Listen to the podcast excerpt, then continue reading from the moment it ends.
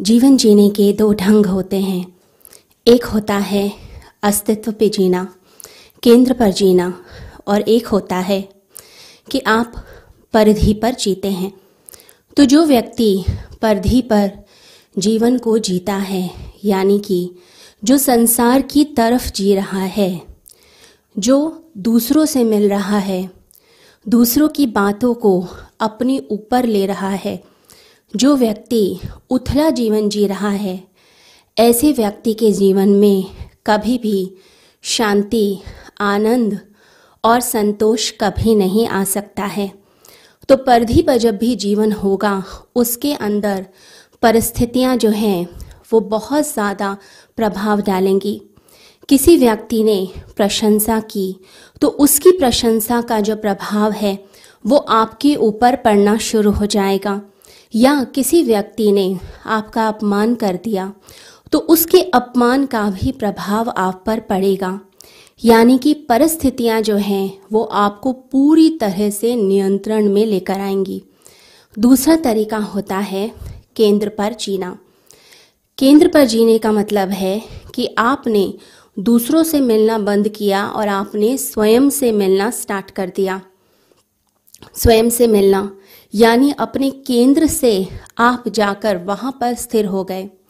अब केंद्र में जब हम स्थिर हो जाते हैं तो वहाँ पर हम अकेले होते हैं। वहाँ पर भीड़ नहीं होती। परिधि पर समाज होता है, परिधि पर लोग होते हैं। परंतु जो केंद्र है, वहाँ पर आप हमेशा अकेले ही मिलेंगे, आप एकांत में रहेंगे। तो बाहर से भीतर की हमारी यात्रा होती है। तो अगर कोई व्यक्ति ने कुछ कह भी दिया तो वह जो बात होती है, वह परिधि पर रह जाती है, जो व्यक्ति अपने केंद्र पर जीता है। तो गृहस्थ का स्वभाव क्या होता है कि वह बाहर जीता है, और संन्यास्त का स्वभाव होता है कि वो अपने भीतर जीना शुरू कर देता है। तो हर चीज़ में ऐसा लगता है कि एक फासला बन गया, हर चीज़ के साथ आपको एक दूरी लगने लग जाएगी। कोई भी अपशब्द कोई कहता है, अभी तो ऐसा लगता है कि आप प्रशंसा में तो भूल गए और बुराई कर दी तो आप पूरी तरह से स्क्वीज हो गए, सिकुड़ गए। तो आपने देखना है कि आप केंद्र पर जिए या आप परिधि पर जिए, क्योंकि भागना कभी भी कोई समाधान नहीं होता है।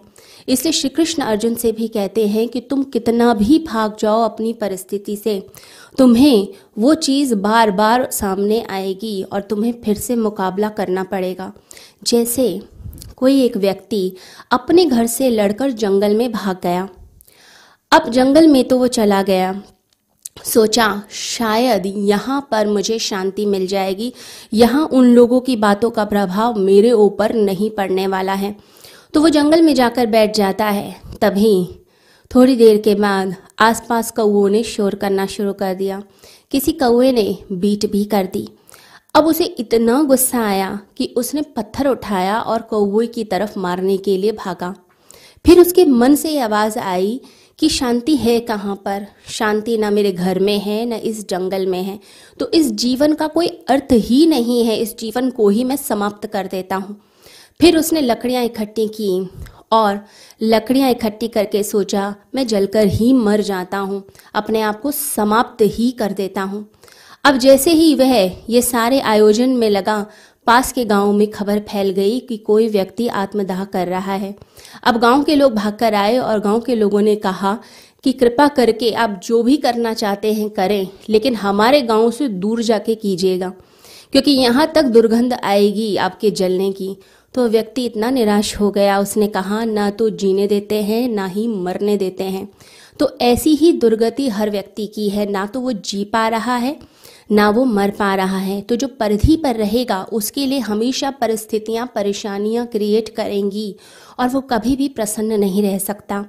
तो जब भी हम अपने केंद्र से नहीं जुड़ते हैं, तब तब हम परेशानियों में फंसते जाते हैं।